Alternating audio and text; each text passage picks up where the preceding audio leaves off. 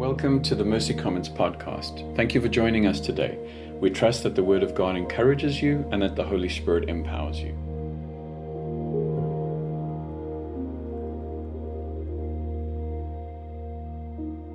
I'm Nick. Uh, Rick was here last week and he said, Well, it's a little difficult to speak on finances. I'm going to talk about sex this morning. So I think he got the easier one, you know. We are continuing in our series in Proverbs, and this morning I'm going to be asking the question Is this sexually wise? Most of the time, when we talk about sex, we are using words like self control, or discipline, or restraint, or we're using words like exploration and freedom. And wisdom is not necessarily something that we connect with our idea of sexuality. But as we know, Proverbs is what we've called a heart book um, and sexuality and our response to sexuality comes from what is either present in our heart or missing from our hearts. And so this morning I want to see how the Word of God, through the Spirit of God, speaks to us about whether this is sexually wise. Proverbs 6, verse 23. And this is a mom and dad talking to, or, or, or, this is Solomon saying, this is how a mom and dad would talk to their son. For their command, the mom and dad, is a lamp and their instruction is a light. Their corrective discipline is the way to life. It will keep you from the immoral woman, from the smooth tongue of the promiscuous woman. Excuses might be found for a thief who steals because he is starving, but if he's caught, he must pay back seven times what he stole, even if he has to sell everything in his house. But the man who commits adultery is an utter fool, for he destroys himself. He will be wounded and disgraced, and his shame will never be erased. Father, I pray for your grace to rest upon us this morning. I want to pray in the name of Jesus that uh, you, by your power, would deal with shame, that you would deal with judgment, but that you would also deal with callousness. I want to pray that you would block our ears to the voice of the accuser, the voice of our flesh in this world, and you would open our ears to the voice of the Spirit, who always speak, speaks words of freedom hope, and truth for our good and for your glory. We are all sexually disoriented. Most of the time, when we talk about orientation, particularly in this age, it has something to do with sexuality. What is your sexual orientation? And yet, in the scripture, we look at the idea of the lamp and the light, which helps us in terms of our journey and in terms of direction. And um, most of us know that one of the things that we use for direction and orientation is a compass. And a couple days ago, uh, Aaron and I were rewatching Pirates of the Caribbean. I know, a classic, deep and meaningful, none of those things. But you guys remember this, right? It's Jack Sparrow's compass. And he says to, uh, I don't know who, um, the girl, the, the girl pirate, you know, he's, he says to her, True enough, this compass does not point north. She says, Where does it point? He says, It points to the thing you want most in this world. And I thought about that as I was watching that, and I think that's part of our problem. Is that most of us are looking at our compass, trying to find sexual direction, and the compass that we have is pointing to the thing we want the most. And it's not a compass that we can rely on, it's not a compass that points true north because a true compass will only ever point in one direction. A true compass has the habit of telling us where we're not. A true compass has the habit of telling us where we should be. And that's what we're going to be talking about this morning. Part of the challenge is that we can't trust this compass. Why can't we trust this compass? Because it has been compromised. It's been compromised because of original sin. When Adam sinned in the garden, he disoriented every part of God's creation his creation, our minds, our sexuality, our nature, our bodies, every aspect of creation was marred. And I know that because even sitting here this morning, there's evidence of our own sexual disorientation. There's evidence because we have been sexually abused. There's evidence of our sexual disorientation because we grew up in sexually repressed homes. There's evidence of that because we are bound in porn and masturbation. There's evidence of that because we are over romanticize every relationship. There's evidence of that because we are part of a culture of casual hookups or we participate in premarital sex. We're not sure if we're in the right body. We struggle with same sex attraction. We're married and deeply unhappy with our sexual experience, or we will do anything to be loved sexually. And for those reasons, we cannot be our own guides. We can't trust our own bearings. We have to recalibrate our compass. And in order to recalibrate our compass, we need a relationship of intimacy with God, our designer, and we need to be able to use the Bible as a handbook, understanding that what God has said is for our benefit and for our flourishing. Because what I think, what I feel, what satisfies me, and what I think is fair is not the benchmark. We can't trust ourselves, we can't trust society because society redefines sex around pleasure and freedom. Now, I want to say this clearly you are in a church gathering. Um, predominantly, this church gathering will be filled with Christ followers, those that are apprenticing to Jesus, those that have said that Jesus Christ is my Lord and Savior, and I've chosen to do what Jesus has said, which is to take Jesus' yoke upon me. I've chosen to live in the way that Jesus has told me to live. And so I want to remind us that what I'm saying this morning is predominantly focused on those that name Jesus as Savior. Because as Paul says in 1 Corinthians 5, verse 9, he says, I wrote to you in my letter not to associate with sexually immoral people, not at all meaning the sexually immoral people of the world, or the greedy, or swindlers, or idolaters, since then you would need to go out of this world. For what role do I have to judge outsiders? Is it not those inside the church whom you are to judge? And so when the Bible speaks about a sexual ethic, the Bible is very clear is that this is the sexual ethic that the followers of Jesus need to adhere to in order to gain flourishing and joy. Now, this is a sexual ethic that if others adhere to that, which is what the book of Proverbs has shown us, will bear fruit. But in reality, what Paul is saying is, I'm not judging the decisions that other people are making um, that are outside of the church. I'm giving you clarity about how you are to behave in the household of God. The challenge with our society is that we are challenged with what is sin? Who is God? What is marriage? What is a woman? What is a man? There are constantly changing attitudes about sex, femininity, masculinity, marriage, gender. It's so confusing and so fluid. And even in the last five years, things have changed dramatically. And particularly in the last five years, this isn't seen uh, as an issue of sexuality, but one of justice and one of oppression. We look at this when we, we look at concepts like pornography. Pornography is all about showing sex as pleasure outside of the context of marriage. And how many of you guys have seen on your Instagram rolls something called food porn or nature porn? So the idea is there's something beautiful that you get to gaze at. Uh, that, that, we should be offended by that. The reality is that the word porn is taken to be something beautiful, something that we should look at, something that, some place that we want to be at.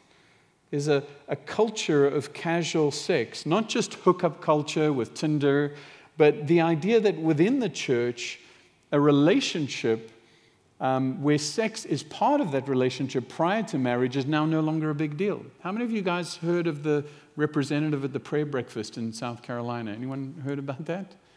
She, uh, she was at a prayer breakfast and she was saying that, uh, yeah, this morning when I got out of bed at my fiance's house, he tried to grab me and, and I said, no, no, not today. I'm going to be late at the prayer breakfast. And, and people kind of like giggled a little. Imagine she had said this morning when I got up and um, I was talking to my girlfriend, people would be freaking out.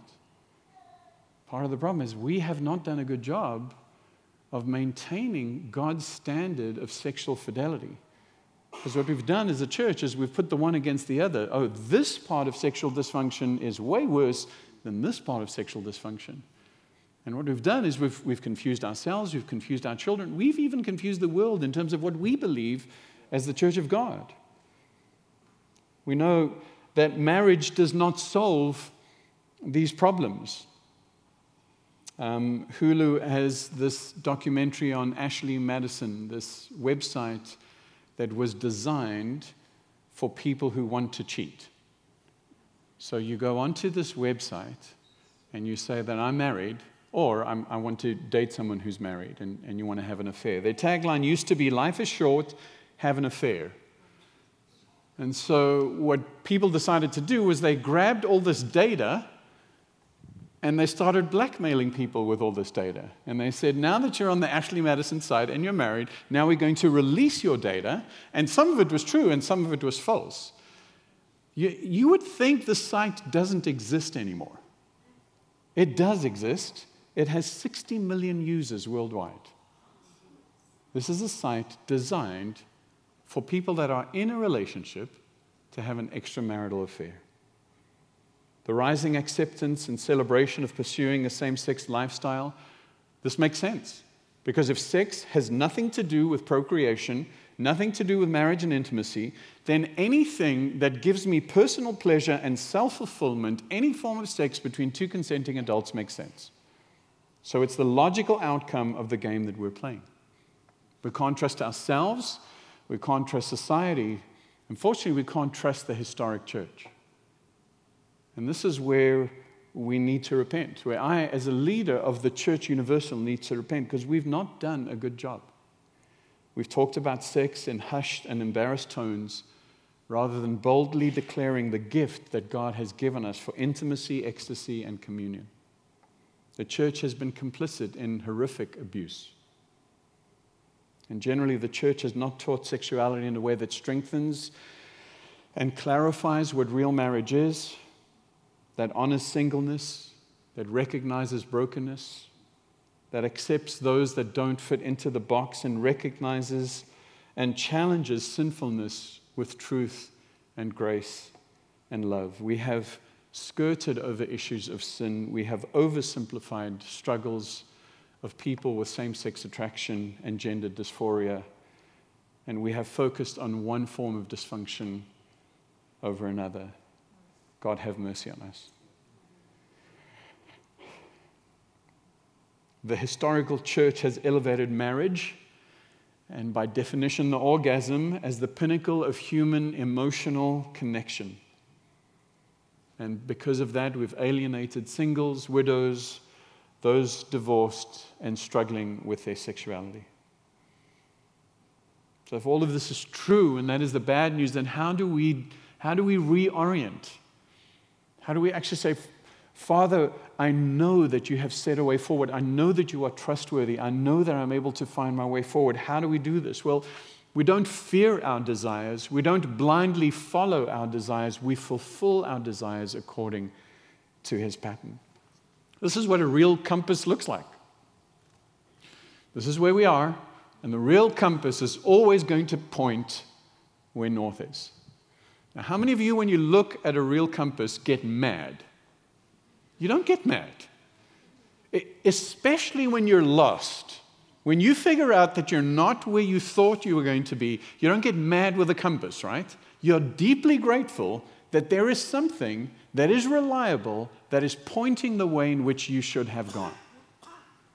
And so, what I'm asking this morning is as we look at what it means to reorient, that we would be, be able to say, okay, Father, in some way, I need to be reorient, reoriented to your picture of what flourishing sexually looks like for me as a single, as a married. Let's look at Proverbs 6:27.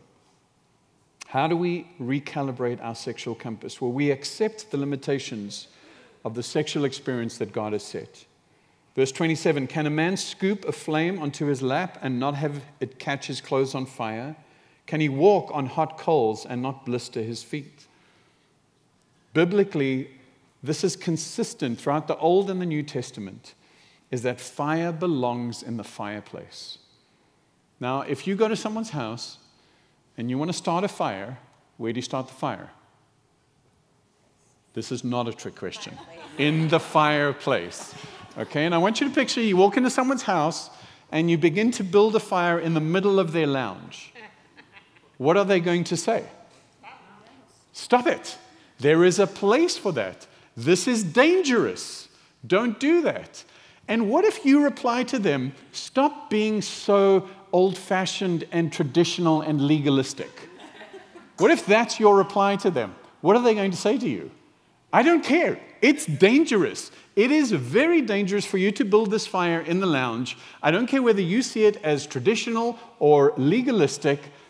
This is not where a fire goes because it is dangerous. Sex is for use within marriage between a biological man and woman. The Bible is consistent on this. I want to say this having a fireplace does not solve your sexual issues. Most men, and listen, men, too many men do not deal with their sexual disorientation before they get into marriage, believing that marriage is the silver bullet that will rescue them from that disorientation. It does not. It means you bring baggage into that marriage. Now, Jesus can rescue you from that. But I don't want you to believe that marriage is the silver bullet for that. It is for our protection. It's so that we don't burn ourselves when you heap coal onto your lap.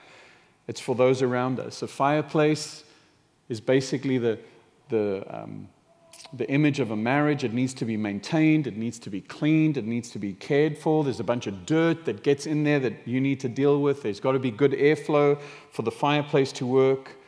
And sex outside of the fireplace damages our own body, our soul, and the body and soul of the other person that we're engaged with.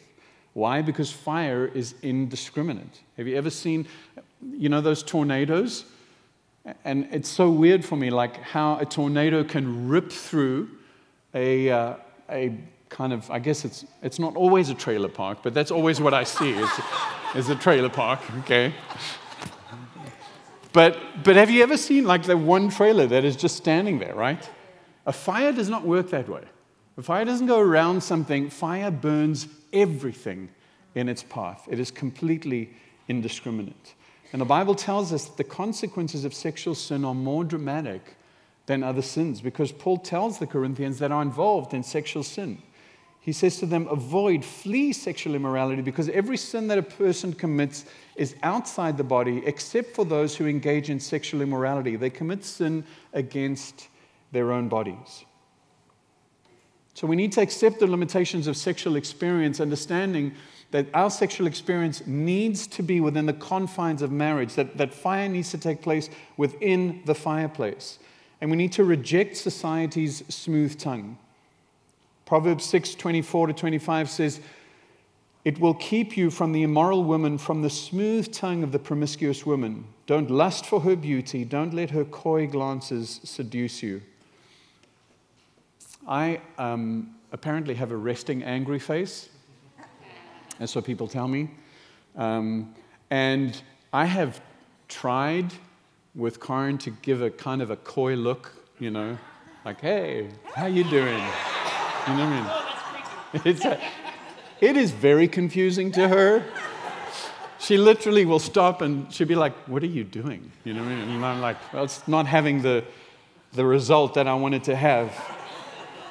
Society, society tries to reach us with smooth words and coy glances. And the smooth words of society, Proverbs tells us in verse 7, I mean, chapter 7, Come, let us take our fill of love till morning. Let us delight ourselves with love. For my husband is not at home, and he's gone on a long journey. He took a bag of money with him, and at full moon he will come home. With much seductive speech, she persuades him. With her smooth talk, she compels him. And all at once, as he follows her, an ox going to the slaughter or a stag caught fast or trapped. What are some of the seductive speech that we are bombarded with. Purity is archaic, it's stupid and dangerous, and it limits your freedom and will lead to future problems with intimacy. Porn is harmless. In fact, it can give you a more fulfilling sexual relationship. Strong, independent women are sexually active women. You decide what gender you are. Pursuing same sex attraction is not just normal, it's to be celebrated. And sexual engagement is necessary in order to identify sexual compatibility. These are the smooth words that we are hearing consistently. Maybe not that clearly, maybe with the coy glances that we are hearing these words. The irony of all of this is the word tells us two things that both can't be true. The word tells us that it doesn't matter what you do with your body. What you do with your body doesn't affect your mind, it doesn't affect your emotional state, it doesn't affect kind of who you are. And yet at the same time, it's saying that this is the most glorious thing that you can ever imagine. This is the pinnacle of human experience. This is what you need to. Both things can't be true. What God says both things are true is that this thing is holy and precious and to be guarded, and it has a specific place. But it is full of enjoyment and mischievousness and ecstasy and intimacy and communion. And when God says that, both of those things are true. The coy glances of our culture are becoming more and more subtle. For those of you that are parents right now, these, these statements that are made are not that clearly being shouted at your children. It's more the coy glances in the Disney movies that we are seeing, where things are just being a little shifted. And you are forced, if you're not forced, you should be having those kinds of conversations with your kids. What do you think they're trying to do? It's our role as a parent to set that sexual standard for our children, not the TV's role. As Christ followers, we should be marked with a satisfaction, joy, and enthusiasm, not because we are sexually fulfilled, but because we have a relationship with a God that transcends our natural body. As Christ followers, we know that if we are caught in any of these things, there is cleansing, there is healing, there is hope, there is freedom. That we can be washed, sanctified, and justified because of Jesus. Scripture tells us that we should revel in appropriate sexual experience. And so the challenge of the church in the past is don't talk about it, pretend like nobody does it. But actually, what we need to do is we need to be clear that sexual experience is something positive within the bounds of marriage. Sexual experience is something that God designed for us for intimacy and communion. In Proverbs 5, verse 15, it says, Drink water from your own cistern, flowing water from your own well. Should your springs be scattered abroad, streams of water in the streets? Let them be for yourself alone and not for strangers with you. Let your fountain be blessed and rejoice in the wife of your, of your youth, a lovely deer, a graceful doe. Let her breasts satisfy you at all times. Be intoxicated always in her love. Why should you be intoxicated, my son, with a forbidden woman and the embrace of the bosom of an adulteress? And this is erotic and graphic. God is not a prude. We're not told to deny our thirst, but God shows us where we can quench our thirst. So I learned something the other day. I was driving in the car, again with my teenage girls, and they told me about something called a thirst trap photo. Okay?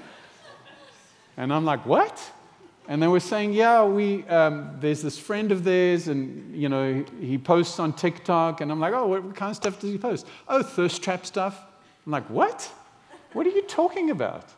A thirst trap photo is an evocative, potentially sexually explicit photo that is meant to quench your thirst.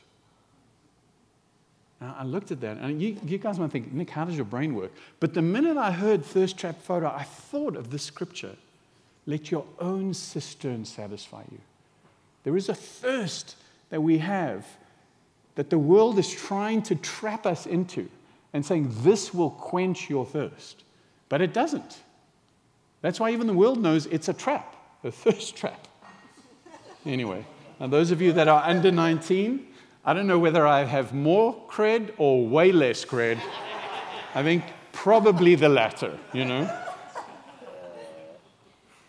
We are not told to deny our thirst, church. We are told, God tells us exactly where our thirst can be quenched. Biblical sexuality is marked by creation order, it's marked by intimacy, by ecstasy. Read Song of Songs, but most importantly, it is marked by exclusivity, both physically and mentally. the way we participate in our sexual experience with reverence, with mystery, mischievousness, and abandoned joy, the way that we speak about it, the way in which we guard it, whether we're singles or married, guarding our minds, our hearts, our eyes, and our ears. And we must not be afraid of talking positively about the beauty of sex in its proper place. Cara and I have been in ministry over 25 years, and one of the privileges we have is to do premarital counseling. One of the greatest privileges we have is talking about how enjoyable sex is in the context of marriage. Now, I'm realizing that as I get older, that's a little creepier when two 50 year olds are talking about the enjoyment of sex. This happened really more when we were in our 30s and we were kind of like a cool couple to do premarital counseling with. Now, people, I'm sure, are like, whoa, I don't want to hear this. You know, you know. Please, you know. If we, as Christ followers, are not talking about the beauty of sex within the fireplace, and we are not undoing very unhelpful things that have been um, that have been sown into young people in terms of culture, in terms of their own disorientation, and also potentially in terms of the broader church, then we're not doing anyone any favors. I remember we were sitting down and we were, we were talking with one couple, and she was talking about how her mom had described sex to her. And right there and then we stopped and we prayed. And we had to say, that is not what it, sex is like. And, and there was a freedom that came to her in that moment.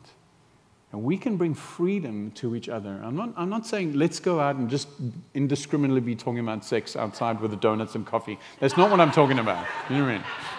Not what I'm talking about. But what I'm saying is when the Bible says older men teach younger men, older women teach younger women, that's part of our responsibility. It's not just a leadership responsibility. It's actually to say, hey, man, the way that you're talking, the movies that you're watching, the things that you're saying, these things are not going to help you in your marriage. These things are going to be difficult for you to undo. There's repentance, there is freedom, uh, but there's also the natural consequence of what your body is becoming used to. We can help you with this. One of the most amazing moments was when we took a group of men away, and this young man confessed his addiction to pornography. And you know what? We all pointed fingers at him and we said, You should be ashamed. And we said, Do you think that's how it worked? No. We also didn't say, Don't worry, man, it's not a big deal. We said, Man, Jesus is present to bring you forgiveness and to bring you healing and men walked with him, and now he walks with other men to see them come to freedom. This is harder than I thought it would be. Fourthly, we participate in gospel community. How on earth does participating in gospel community help me with my sexuality? Well, think of gospel community as that little mesh in front of the fireplace because it's a mesh of accountability and vulnerability. It helps you so that you know this is not your fireplace, don't walk in this. We also need to acknowledge the human design for companionship because when God said it's not good for man to be alone, he was not talking about marriage in and of itself. Yes, there is an, an aspect that God was talking about with marriage, but human beings are not designed to live alone. This application is far more universal. It means the human race, humanity, is not good to be alone. There are people that didn't plan to be single. Priscilla didn't plan to be single. Single. I don't plan to be single. I may be one day. Because we don't know what's going to happen. And so the reality of, of actually, okay, all my needs are met in my wife are now suddenly going to be challenged in the reality of like, actually, God has given me a community to help me walk this out. I asked a single woman, she's now in her 40s. I said to her, How do you suppress your desires? And she gave me a very big lesson. She said, I don't suppress my desires, I don't redirect them, I don't ignore them, I submit them to Jesus. I say, Not my will, but yours be done. And I take his promise that he will give me the desires of my heart Because I also know this. I have befriended many married people that are much and much that are much less happy than I am. And so I know marriage is not the silver bullet. I know that a sexual relationship is not the silver bullet. I know that my humanness, part of my humanness is my physical body, but that is not all of my humanness. Part of my joy is what I experience through my senses, but that is not all of my joy. And so I've come to recognize that. Man, that was an important lesson for me to learn. I know that this is more complex for those that struggle with same sex attraction in, in the church. And that's why we need to expand what our view of family is. We need to be prepared to welcome people that are not within the context that we are in, whether they're single, unmarried, divorced, celibate. We need them to know that they are needed and that they belong. If you're married, we need to stop subtly communicating that single people are incomplete in some way, that they have lots of time and lots of money. That's partly true, though. but I would say maybe more money and more time, not endless amounts of time and money. We also can't automatically assume that they are lonely, but we also need to be open to the fact that maybe an invite is necessary and welcomed. They need to be able to find genuine companionship within this house because this will have a concrete impact on how we, as married folk with children, choose to live our lives and choose to use our time in our houses. And to the single folks among us, I want to say this. As we extend grace to you, can you extend grace to us as married folk that not every comment about your singleness is picking at your wound? Sometimes we're just dumb. Sometimes we really are just trying to help. Can we each give each other the benefit of the doubt? Marriage will not meet your deepest need, desire, or longing. Yes, marriage is designed by God. Yes, marriage is a picture of Jesus' relationship with the church. But 25 years in ministry will tell me that there are enough wounded people in broken marriages that tells me that that is not the answer. Tim Keller says this Others of us hope that an unending affection and affirmation from a beautiful, brilliant, and romantic partner will finally make us feel good about ourselves. That turns the relationship into a form of salvation, and no relationship can live up to that. No human has the capacity the desire or the skill to care for you the way that you deserve to be cared for. Only Jesus can do that. Can they do that in fits and starts? Yes, they can.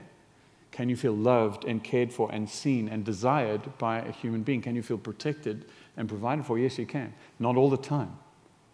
I know someone who can do that all the time, whether you're single or whether you're married. The challenge with marriage, those of you that are not married, is that it is an instrument of God's refining fire. It's only in marriage where you are confronted with your own selfishness and sinfulness. If you want to know how selfish you are, get married. If you're still not sure, have children. All of the selfishness will come bubbling out of your heart, and you will be confronted with that reality. Not only does the, the refining fire of marriage bubble up all the dross to the surface, no one can hurt you like your husband or wife because no one can love you like your husband or wife. And so some of the deepest wounds that you would have received would have been in your marriage, just like some of the highest highs that you have received. Marriage is unsustainable apart from a deep devotion and reliance on Jesus A friend of mine, Marsha Yu, the Smiths know her, so they'll know this is very true. She went to a, a wedding, and I said to her, How was it? She said, Weddings without Jesus are stupid and irrelevant, you know? I'm like, What do you mean? She's like, Why would I do that? Why would I commit myself to someone that I know is going to hurt me, that does not have the capacity to fully do what they promise they're going to do? But man, when I get married, where someone is a Christ follower and says, Covenants with me, by the grace of God and by the empowerment of the Spirit, I choose to love you in the way that you deserve to be loved. Now that's a wedding I want to go to. Sound like Marsha Yu? Sounds like Marsha Yu, right? Yeah. Marriage is a godly gift, but it will never satisfy your deepest need. A sexual relationship will never satisfy your deepest need. Changing who you have a sexual relationship with will never satisfy your deepest need. Because your deepest need can only be satisfied by your Savior. So, what is our, what is our response?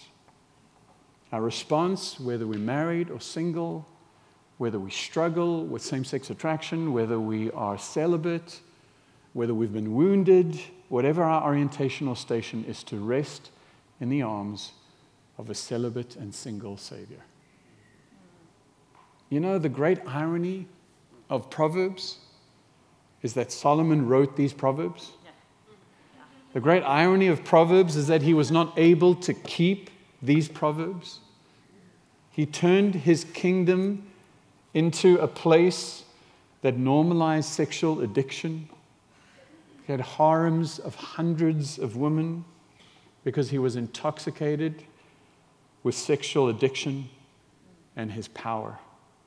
He ended up objectifying women and worshiping their gods. Jesus, who had greater allure, greater power, and greater authority than Solomon, never ever abused his authority. He was tempted in every way, Scripture tells us, and yet without sin. Never married, never had sex, he had women following him. He had women that were supporting his ministry, touching him, crying on his feet, wiping his feet with their hair, worshiping him, and never, ever abused them. He elevated them and honored them. That's the Jesus that we worship. Band, you can come up here. And the great difference between the Old Testament and the New Testament is that there are shadows of Jesus in the Old Testament. Shadows of Jesus through the sacrificial system.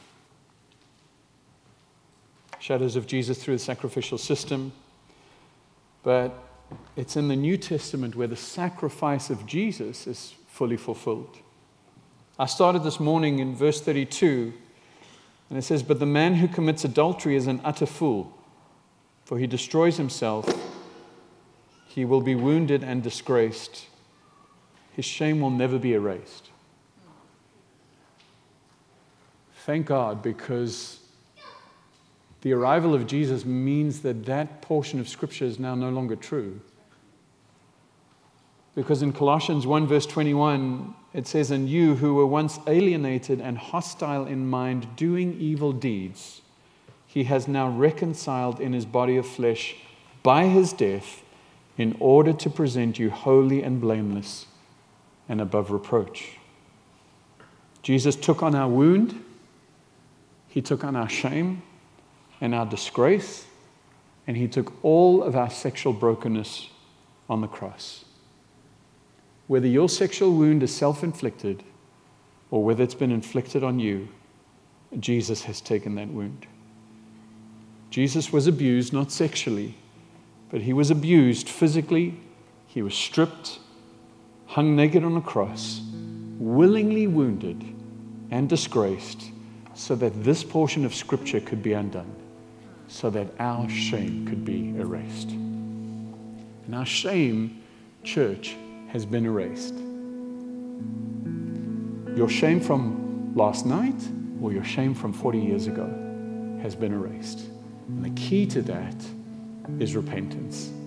The key to that is to take our Jack Sparrow compass and throw it out the window and to say, I do not want to be led to what I think I want the most.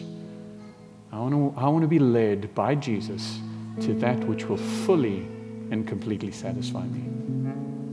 I want to repent of trying to do things on my own, and I want to accept the fact that I can only be fully known and fully loved by a Savior who fully gave Himself for me. So this morning, maybe you're dealing with a current struggle sexually. Maybe there's something you want to be free from or you need to repent from. Jesus is here. We sang earlier today, Spirit of God, pour your spirit out. He's here. Maybe you're still dealing with a past wound, something that you were not responsible for, but is still affecting your view of God, of relationships, of sex. Jesus is here to help. Or maybe you're confused. There's all these voices.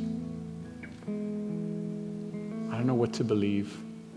I don't know what to think. Jesus can give you clarity. Let's pray.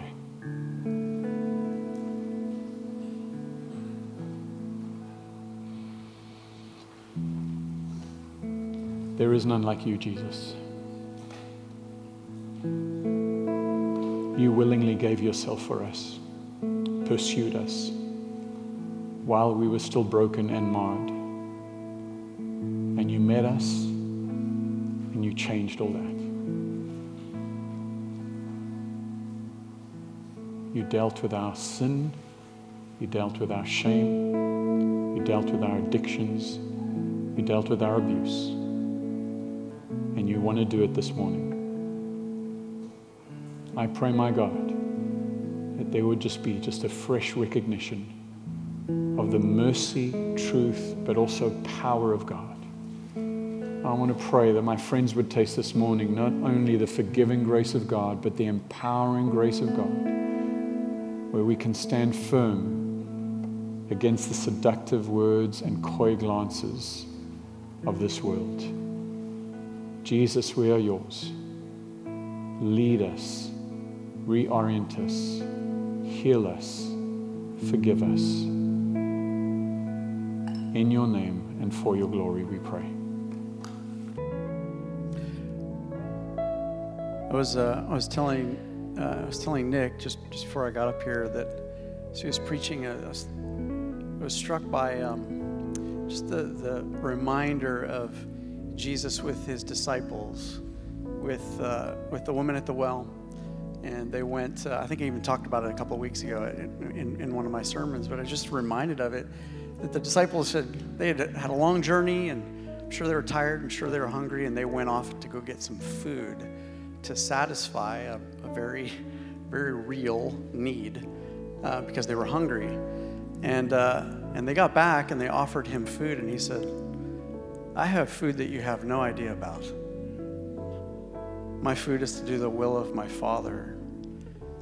This is the same Jesus we get to come to uh, in this table. Like, whether you're looking for fulfillment in your marriage, the way that Nick was talking about sexual fulfillment in marriage, or you're single, the all sufficient one has what you need and has what I need. And we get to come to his table together. Uh, Candace shared with me a scripture that she felt was, uh, was, was important. For those of us that might have kind of uh, the whisper of the, of the enemy in your ear, uh, Hebrews, uh, Hebrews chapter 10, verses 22 and 23, this is the posture that we get to come to at this table. Let us draw near with a true heart and full assurance of faith, with our hearts sprinkled clean from an evil conscience and our bodies washed with pure water. Let us hold fast the confession of our hope without wavering, for he who promised is faithful. And I want to encourage you. The, after we take communion together, the band is going to play another, another song. There's going to be people to my left, to your right. Don't leave without receiving prayer. When it comes to sexual brokenness, welcome to the human race. Welcome. Every single one of us has dealt with it to some, to some degree. And I want you to know that it's completely safe and completely appropriate and completely right. Like what Nick said, the idea of repentance is turning to God, just confessing, and you find that there's overwhelming grace for you. And so we come to this table, we hold this bread in our hand. This is the body that was broken for us and given to us. Take and eat.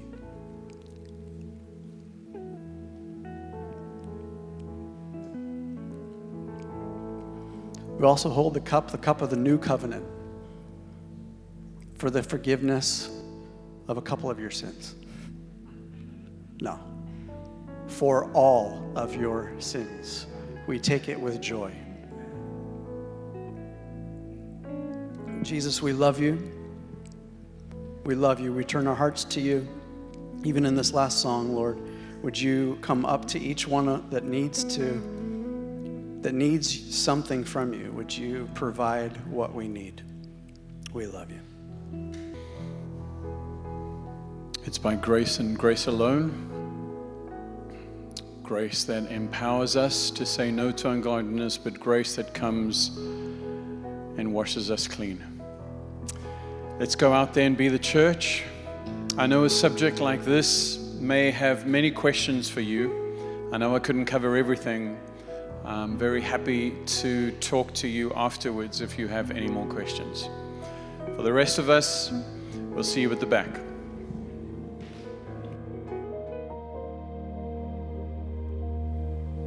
Thank you for listening to the Mercy Commons podcast. If you enjoyed today's content, please rate us and hit subscribe. And if you'd like to learn more about us, visit our website at mercycommons.church.